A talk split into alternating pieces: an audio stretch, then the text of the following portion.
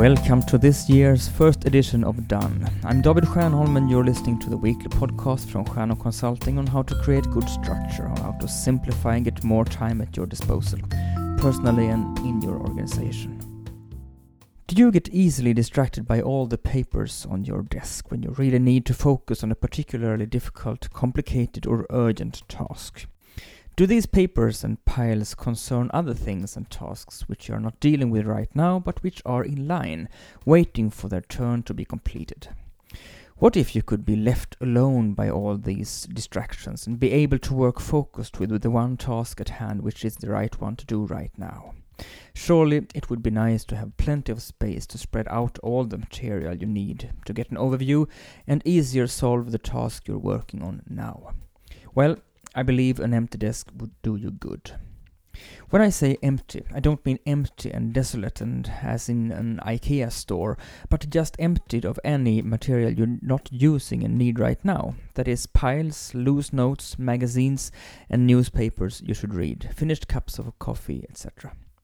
If your desk was emptied of this clutter, you would have the opportunity to decide for yourself what visual impressions you are getting when you need to work focused without getting distracted or disturbed by things which are irrelevant at the moment. Take these concrete steps towards getting an empty desk. Number one, get an inbox so that all the material which enters your office has a designated landing strip instead of ending up scattered on the desk.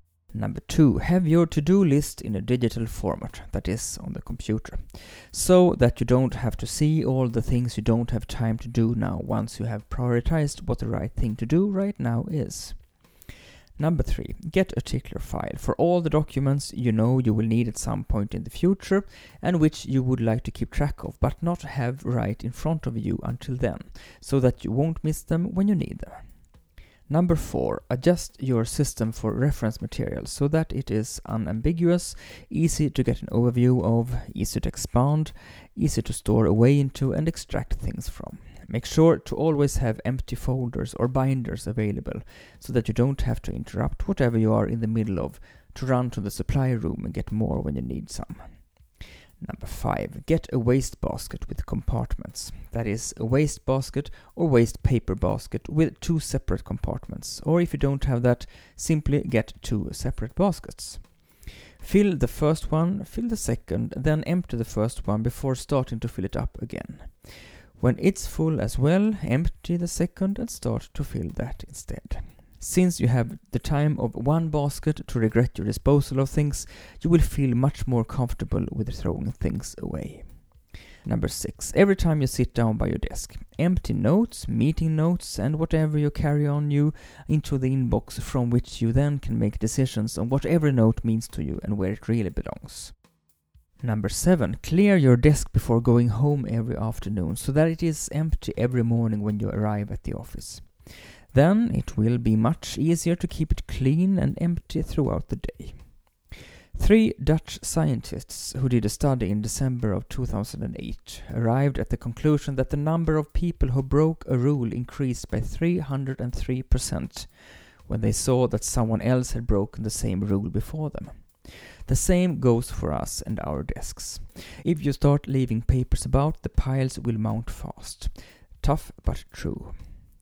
And number eight, start again with structuring your desk as soon as it starts to fill with clutter, no matter how many times you have to do it. Never give up, no one is hopeless.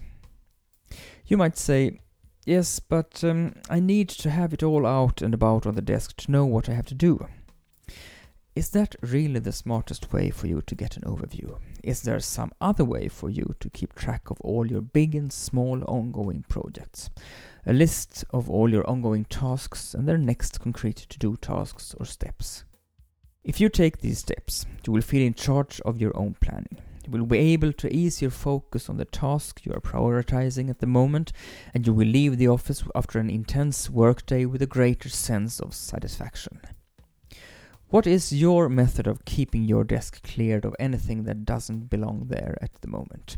Write to me and tell me. As usual, you will reach me at david at stjernholm.com. Your best tips are very much appreciated by myself as well as others I meet in my work.